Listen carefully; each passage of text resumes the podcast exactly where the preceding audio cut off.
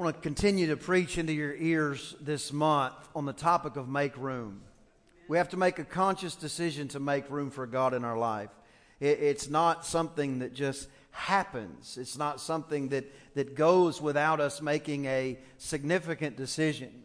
Luke chapter 2 verse 7 says, "And she brought forth her firstborn son, wrapped him in swaddling clothes, and laid him in a manger, because there was no room for them in the inn." Bump your neighbor, say, "Make room," and you can be seated. Praise God.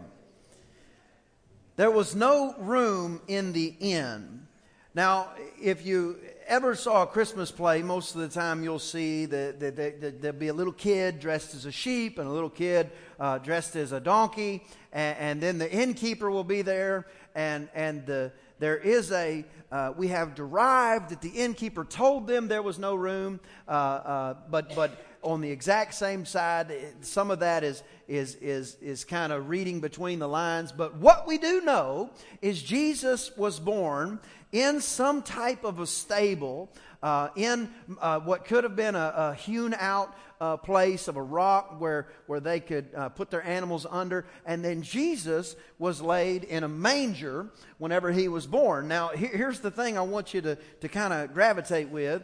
Jesus was born in a stable or outside, and it's not because Mary chose a home or a barn birth over a hospital birth, okay?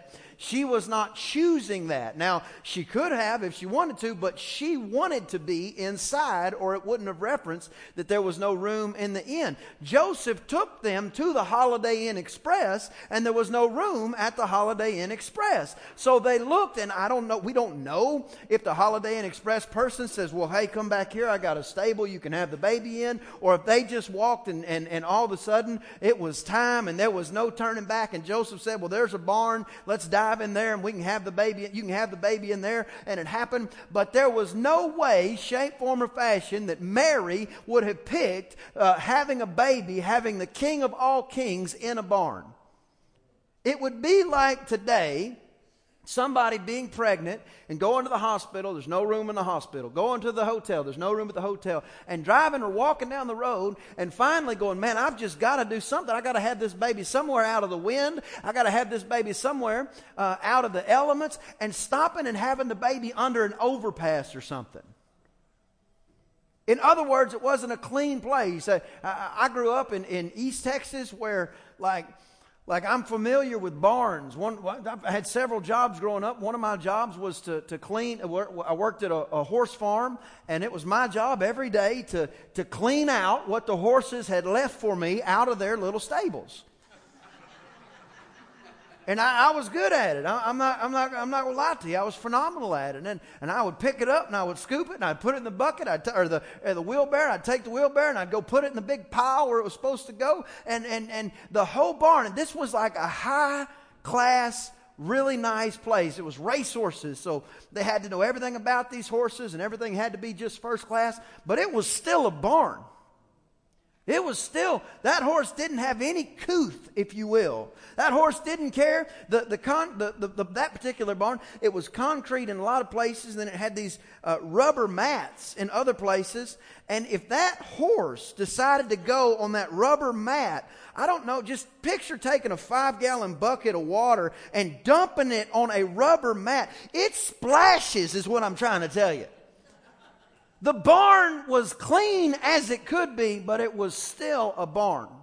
It was still a messy place. And I imagine Joseph ran into that barn and Mary's sitting there. "Oh, Joe, we got no more time." And Joe's like, "Just give me a minute, Mary. Good, we're in a barn. Let me get this place swept up." Number one, if you're taking notes, Jesus is not intimidated by the mess of your situation. The first place he showed up on the scene was a place that is known to be messy. Jesus is not sitting on the sidelines saying, "As soon as you get your mess cleaned up, then I'll move on your behalf."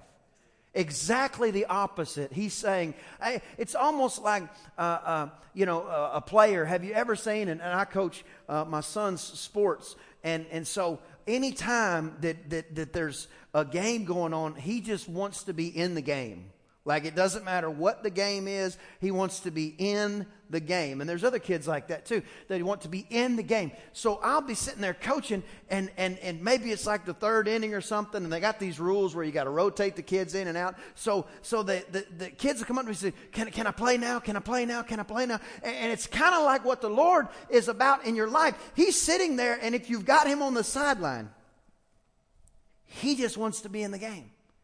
Because he's not looking at your thing going, oh, I hope they win. He's sitting there going, I want to be the victory in your life. I want to be the answer in your life. I'm the way, the truth, and I am the life. No man comes to the Father but by me. You can't do anything on your own. But through me, you can do all things. Put me in the game.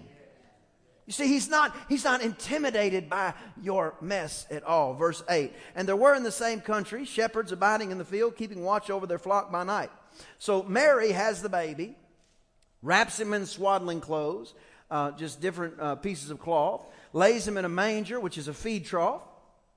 And there were in the same country shepherds, which just means close by, shepherds abiding in the field, keeping watch over their flock by night. And lo, the angel... which is the twin angel of Flo. So, lo, the angel, just kidding. And lo, the angel of the Lord came unto them, and the glory of the Lord shone around them, shone about them, and they were sore afraid. So, the angel shows up. The shepherds are out tending their flock by night. So, when you're a shepherd, and Jesus is called the good shepherd, when you're a shepherd, especially in those days, they didn't have like barbed wire fence like we have it.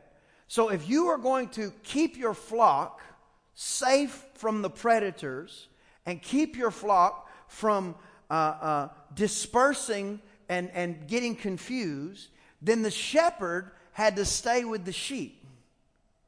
If you ever wonder where Jesus is in your worst moment, he is closer than your next heartbeat. He is the good shepherd that even in the midnight hour will be found with his sheep. So the shepherds are out there, and they're watching over their flock by night, and all of a sudden an angel shows up. Can I just say this? The shepherds were going about their job, and I would even say they had a secular job.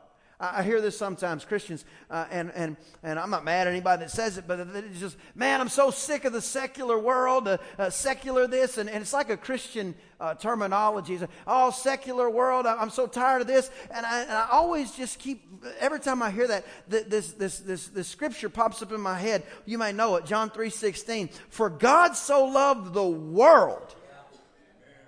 I'm so sick of the world, for God so loved the world. I'm so sick of the world. For God so loved the world. I don't want to get to the place in Christianity where all we do is come to a pretty building with lights and great music, give each other a high five and a hug, and then go out and the whole world thinks we don't care about them. For God so loved the world. We exist to rescue people and teach people how to rescue other people. For God so loved the world that he gave his own son. So the shepherds are out there going about their secular work, and all of a sudden, lo, the angel shows up in his glory and starts talking to them. They're afraid. In other words, number two, don't grow weary in well-doing, because in due season you're going to reap. Well, don't you think that the shepherds were out there going, man, I tell you, I am so sick and tired of sitting on this hillside staring at these same stupid sheep all day long. I'm not supposed to say stupid. Sorry, babe. It's these same silly sheep all day long. I am so sick and tired of messing with these sheep all day long. I am so sick of the secular world. I am so put out by the secular world. You know, being put out with the world is like being mad at somebody from Italy for speaking Italian. When you go to Italy, number two, you're going to do two things. You're going to have some good pizza. You're going to drink some good cappuccino. You're going to do three things. And you're going to hear people speak Italian. Pizza, cappuccino, and Italian. And nobody goes to Italy and goes, oh my gosh, I can't believe they're speaking so much Italian. I'm so sick of the Italian. That's because Italians speak Italian. Can I say it this way? Sinners do one thing really well. Sinners sin. And I don't want a show of hands, but most of you were pretty stinking good at it before you met Jesus.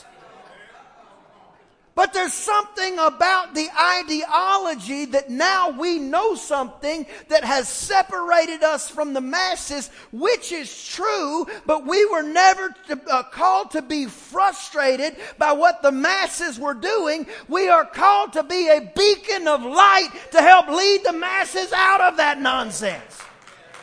If they don't know we love them, how are they going to know He's the Savior? I read a thing one time. This is real powerful. This guy, he's sitting there preaching. He preaches this sermon, and this guy walks in, and he's dressed, you know, how he wants to dress, and everybody else is suit and tie and everything. And the guy walks in, and he's chewing bubble gum. In church, we used to rent a church, and I love them. It's great, but one of the things that was told to me when we first moved in. They said, there be no bubble gum in this church. And I said, am I supposed to stop preaching and go and, what do you want me to do? And he goes, well, I'm just telling you, you're the pastor of your church. I'm like, bro, we got no people. I'm the pastor of nobody right now. You're the pastor of your church. There's going to be no bubble gum in this building. I said, I can't promise you that. He said, you can't promise me that? Is that low, the angel? He said, you can't promise me that? I said, I can't promise you that nobody's going to pull out a stick of Wrigley's Double Mint gum and stick it in their mouth while I'm preaching. He said, well, you can tell them to spit it out. I said, I tell you what. I said, you can sit in my church and you can watch them. I said, or we'll just have to find someplace else because I'm not going to tell people they can't chew gum in church. He said, okay. Well, I'm just asking you to do your best. I said, I'll do my best. My best was to not worry about it. But anyway, I heard a story one time. This guy comes in. He's dressed how he wants to dress. He's smacking gum.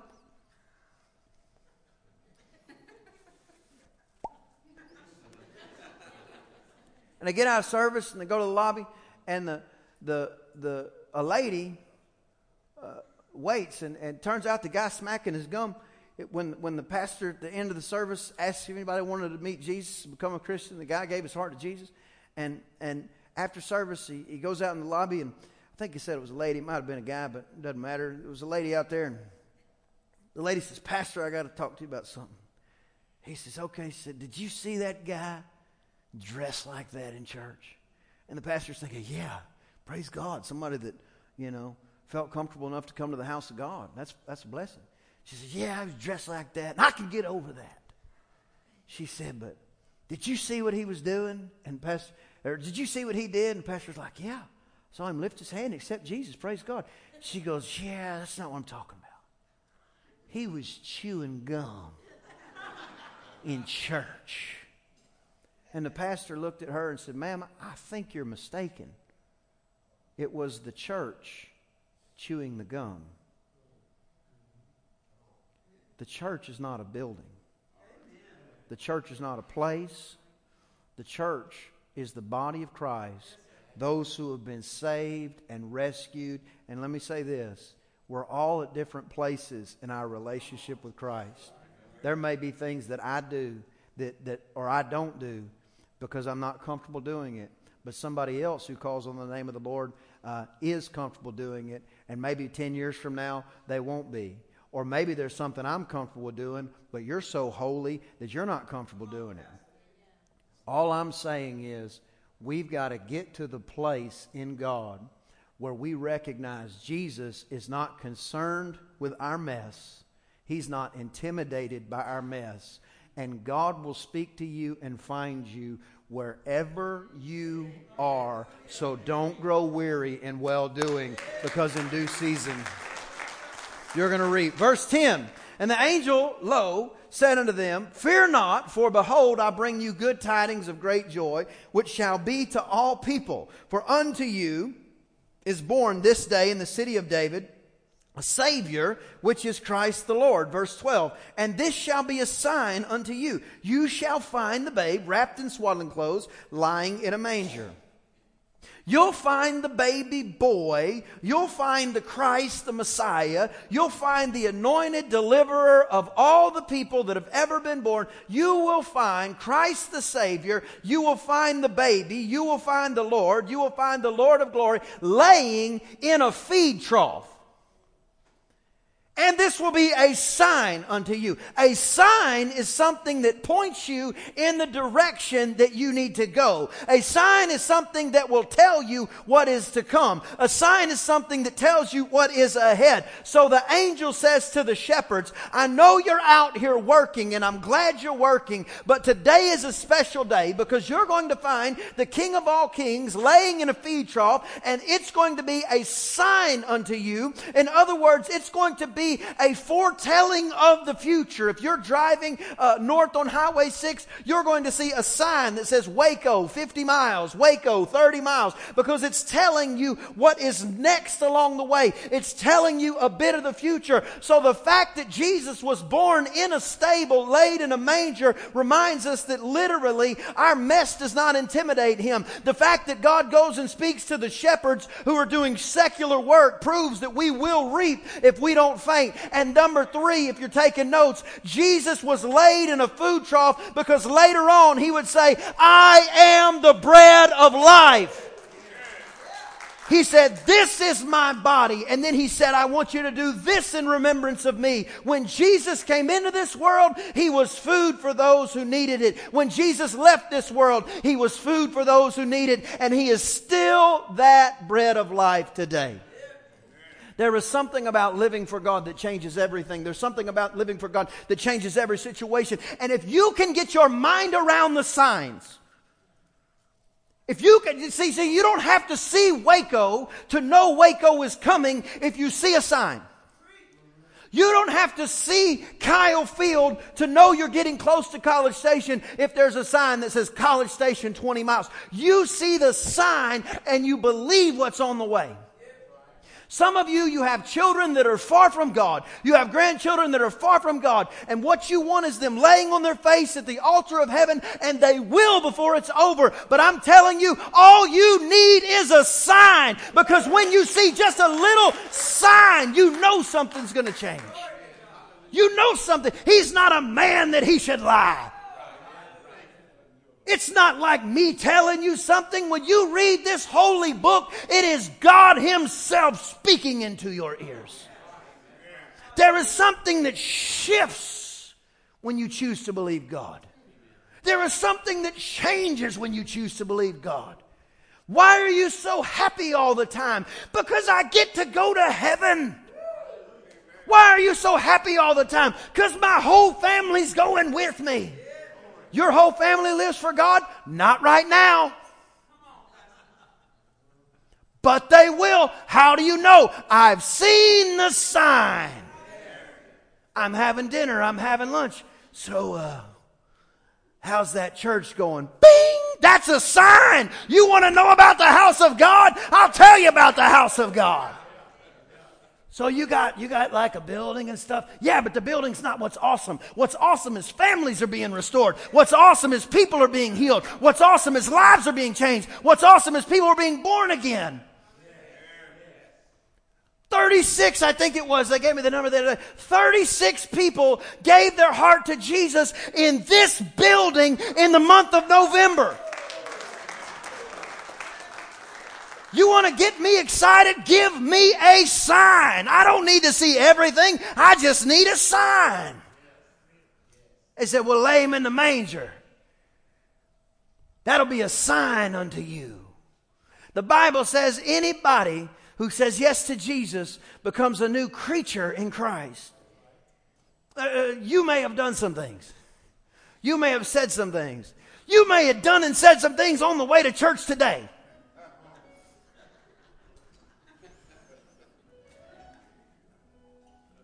He can make you so new. None of the stench of your barn life. None of the mess of your situation can stick to you and hold you and grab you. When you find out what He is, He didn't ask you to be the way. He didn't ask you to be the truth. He certainly didn't ask you to be the life. But He'll be all three for you. His love, gentleness, and compassion has no measure and has no end. He said, this will be a sign for you guys. This will be a sign for you guys. This will be the thing that you can look to and just have a little picture of what's ahead. For the sake of time, I'll just tell you, the shepherds get up in the middle of the night. They go find Him and they worship Jesus. And then the Bible says they get up and they went and made known what they had seen and heard. Number 4, if you're taking notes.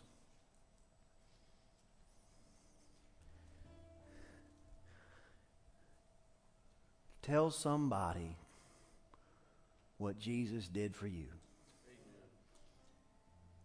I know how it feels to feel like you don't have words when you're talking with somebody or dealing with somebody. I know how that feels. But you know what Jesus did for you. And they can argue your doctrine. They can argue your theology. They can even argue whether the Bible is true. Now, the Bible is true, but they can argue that. But nobody can argue what Jesus did for you. So you say, I know, I don't know all the prophecies, but what happened was I was sitting there. And an angel showed up and told me about a baby in a feed trough. And I know even that is hard to believe. But me and the other shepherds, we went and saw, and we found the baby in a feed, just like the angel said. You're just one of those holy rollers. I'm not saying I'm anything. I'm telling you, I was sitting in a field, and an angel showed up, told me there was a baby in a feed trough, and I went and there was a baby in a feed trough. You're just pushing your belief system on me. I'm not pushing anything on you. I'm just telling you, I was sitting in a field and an angel showed up, told me there was a baby in a feed trough. I went and looked and there was a baby in a feed trough. Oh, you're just taking it too far. I'm not taking it too far. I'm telling you, I was a depressed,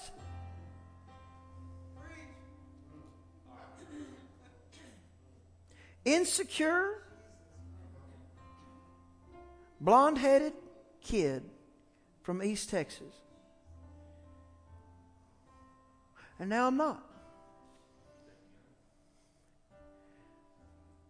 Huh. Yeah. I'm not telling you, you even have to know what Jeremiah 29:11 says. I'm not telling you, you got to know that He created the world in 6 days and rested on the seventh. All that'll come. I'm not telling you, you got to be able to quote the 12 disciples and know the one that betrayed Him. I'm not telling you, you even have to understand what I mean when I say valley of the shadow of death. Maybe you don't even know you're in death's shadow. What I can tell you is He took insecurities and He pulled them out. He took seasons of depression and was a security blanket in the middle of it. He took a completely unqualified person and has brought success in their life in immeasurable ways.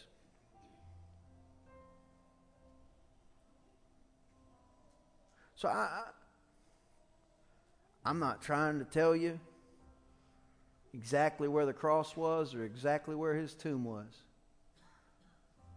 What I'm telling you is He came right in the middle of my messy barn and helped me start to clean it up. I'm just trying to make known to you the one who made himself known to me. Stand to your feet, please.